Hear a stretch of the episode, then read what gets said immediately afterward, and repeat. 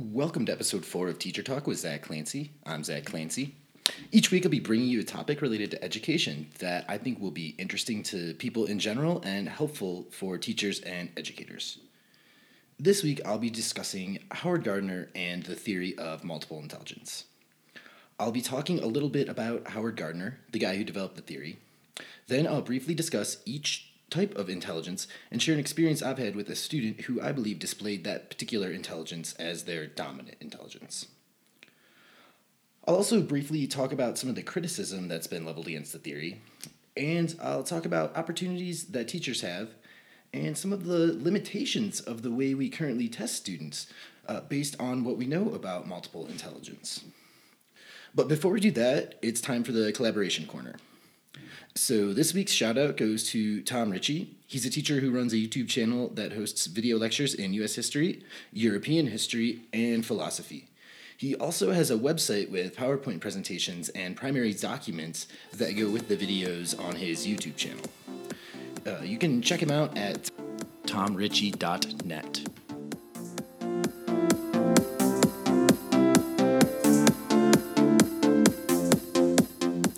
first things first, I'm going to give you a little bit of background about Howard Gardner. He attended Harvard from 1961 to 1965. Uh, that's when he graduated. And then after that, he attended the London School of Economics for a year. And then in 1972, he earned a PhD in social psychology from Harvard Medical School and Boston University Research Center. He has been an adjunct professor of psychology at Harvard University from 1991 until the present. And from 19, 86 to 1998, he was a professor of education at the Harvard Graduate School of Education. Uh, he's currently the chair of the Project Zero steering committee and the senior director of Project Zero. So, Project Zero is the name for Gardner's research on multiple intelligence that he's done at Harvard. Unfortunately, I don't really have time to get into the details of that project, but I will include a link to it in the show notes. You can definitely go to the website and check it out. And maybe if there's enough interest for it, maybe if enough people uh, let me know over social media, maybe I'll revisit it at some point in a future episode. Anyway, Gardner has published a bunch of articles as well as a really influential book on the topic of multiple intelligences. Probably his best known book on the topic is called Frames of Mind, which he wrote in 1983 and was republished a few years back in 2011. Anyway, Gardner's held a bunch of fellowships and won a bunch of awards. He received a MacArthur Prize Fellowship in 1981 and a fellowship from the John S. Guggenheim Memorial Foundation in 2000. He's received honorary degrees from institutions in Bulgaria, Canada, Chile, Greece, Ireland, Israel, Italy, South Korea, and Spain. And in 2005 and again in 2008, he was selected by Foreign Policy and Prospect magazines as one of the 100 most influential public intellectuals in the world. In 2011, he received the Prince of Asturias Award for Social Sciences, and just this year, he was chosen as the recipient of the Brock International Prize in Education. So now that we know who Howard Gardner is, let's find out what the theory of multiple intelligence is all about. According to the standard view of intelligence, quote, intelligence is defined as the ability to answer items on tests of intelligence, unquote. And that's according to Howard Gardner's website. Uh, these types of tests um, include things like IQ tests and the types of standardized tests that we use on grade school children in pretty much all K 12 schools in this country. And inferences made from these test scores allegedly show a person's intellectual ability. And it, this is supported by st- statistical techniques. Under this view, intelligence is an inborn quality of a person. A multiple intelligence theory, on the other, other hand, pluralizes that traditional approach. And intelligence is the ability to process information and to solve problems or fashion products that are significant in a particular cultural setting or community. Uh, this problem solving skill allows people to approach situations where there is a goal that they want to achieve and figure out a way to achieve that goal appropriately. The creation of a cultural product allows people to capture and transmit knowledge. The solution to the problem could be achieved by creating the end of a story, or predicting your opponent's next chess move, or repairing a quilt. So it's the idea that knowledge is based on your context and your surroundings. Uh, the website gives the example of saying humans have certain kinds of intelligences, whereas rats and birds have other kinds. Um, I prefer to think of it as, you know, um, you can't judge a fish based on its ability to climb a tree, right? I can climb a tree better than most fish, but most fish can breathe underwater a lot better than I can. So, you know, fish rarely need to climb trees. So that ability isn't terribly useful for fish as a species. There were originally seven types of intelligence, and as I alluded to earlier, there's something called your dominant intelligence.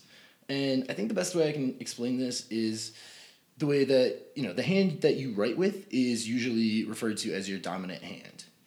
Um, but you can still use your other hand to do stuff. So people have one type of intelligence that's strongest, you know, their dominant one, but it doesn't necessarily mean that they don't have other types of intelligence as well.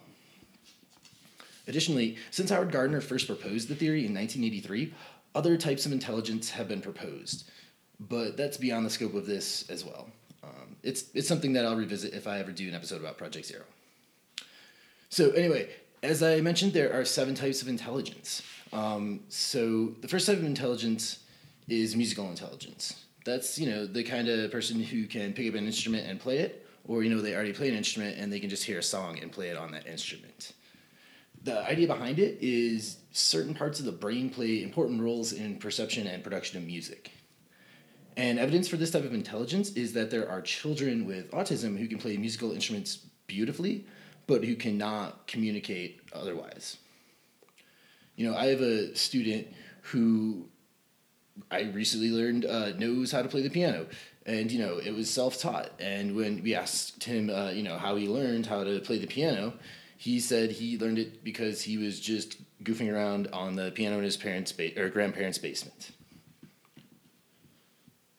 Uh, the next type of intelligence is uh, bodily kinesthetic intelligence. And so the evolution of specialized body movements is an obvious advantage to people because this lets them use tools. In this context, problem solving skill is the ability to use one's body to express an emotion, such as doing a dance, or to play a game or a sport, or to create a new product, such as coming up with an invention. And so, a lot of times, uh, kids who have this type of intelligence, or people who have this type of intelligence in general, are called natural athletes you know, I had a, a student who may have struggled to spell words correctly or solve math problems properly, but he picked up lacrosse in like a week. He was really good at it. He was so much better than everyone else who started playing it just shortly after he did that he seemed to think that they weren't putting enough effort into learning it because they didn't think it was important, because they didn't think it was cool. Uh, I don't think he realized it was because of the fact that he picked it up so quickly that he was leaving everyone else, including me, behind in the dust. You know, and perhaps he didn't uh, see it as a skill because it's not something that society values the same as logical mathematical intelligence or linguistic intelligence to a lesser extent. So the next one I'm going to talk about is uh, logical mathematical intelligence, as I just alluded to. And anyway, that is one of the two intelligences that schools and society in general tend to value. Um, logical more so than the other one that I'll discuss in just a minute. But anyway, it's it's a traditional form of intelligence. It's the basis for IQ tests, and I would say students who display this type of intelligence might be the kind of student who, for example, lacks social skills but can do math and they don't necessarily excel at it, but relatively speaking, it's their best subject. Um, and lack of social skills aside, this type of intelligence will, in general, allow students to do well in school and on standardized tests. So, like I was saying, it's the kind of intelligence that schools and society tend to value. Um, the second one, and it's valued to a lesser extent, as we'll see in a minute, is linguistic intelligence. and it's the ability to communicate with language, and that you know could be verbal, it could be nonverbal. And you know, if the three R's are reading, writing, and arithmetic, then this type of intelligence includes, I guess, the first two R's, reading and writing. Um, you know, and I know several students who seem to display this as their dominant intelligence. And although this type of intelligence is valued more than most of the other intelligences, it's not valued as much as logical mathematical intelligence. I've seen many students with strong linguistic intelligence, you know, who show knowledge through writing or language in general, and they do not do well in a traditional school setting because of the importance placed on logical mathematical intelligence. You know, a lot of times it means they don't do well in math class or don't do well on that portion of the standardized test, or they just, for whatever reason, lack those skills that are fall under logical mathematical intelligence and are more valued by society. So the next form of intelligence I want to talk about is spatial intelligence. And this covers a, a lot of different things. It's the ability to use a map to navigate or to navigate without a map just using landmarks. And, um, you know, it's also used in the visual arts um, as far as, you know, the composition and balance of visual imagery. Um, damages to the regions of the brain that are responsible for spatial intelligence cause impairment of the ability to find your way around a once familiar site, uh, to recognize faces or scenes, or to notice fine details. So, you know, people who do have strong spatial intelligence are able to do those things. And I noticed a student, uh, particularly like that, he was able to notice fine details. Um, he had these toy magnetic beads that you could shape into three dimensional objects. And so he looked up half of the how to video on how to turn the magnetic beads into a spinning top, you know, like a upside down pyramid with the post coming out of the top. You could spin it and twirl around and around. And so, like I said, he watched half of a video on how to do that. And in no time flat, he just, you know, figured out how to put one together and make one. And I mean, this was something that was really hard, you know, like it required like a lot of like linear thinking and a lot of like planning in advance and like to me and to a lot of other people it looked really really hard but for him he loved it it was like his reward you know he would like get through his you know social studies that he wasn't really interested in so that he could move on to you know doing that as his break you know as his reward that he earned was to you know use those little magnetic beads to make things like the spinning top so moving on uh, the next type of intelligence is interpersonal intelligence and that builds on a core capacity to notice distinctions among others, in particular contrasts in their moods, temperaments, motivations, and intentions. And another word for interpersonal intelligence is social skills, and that's one of the things I try to teach my special ed middle schoolers. And it's you know basically the ability to use your uh, strengths and the strengths of others to work as a group toward a common goal. Um, so you know, with that said, I uh, you know do see my middle school students with behavior problems uh, working together toward a common goal if it includes you know skipping class or stealing snacks from the cafeteria or you know taking personal items off staff members like keys or walkie-talkies or cell phones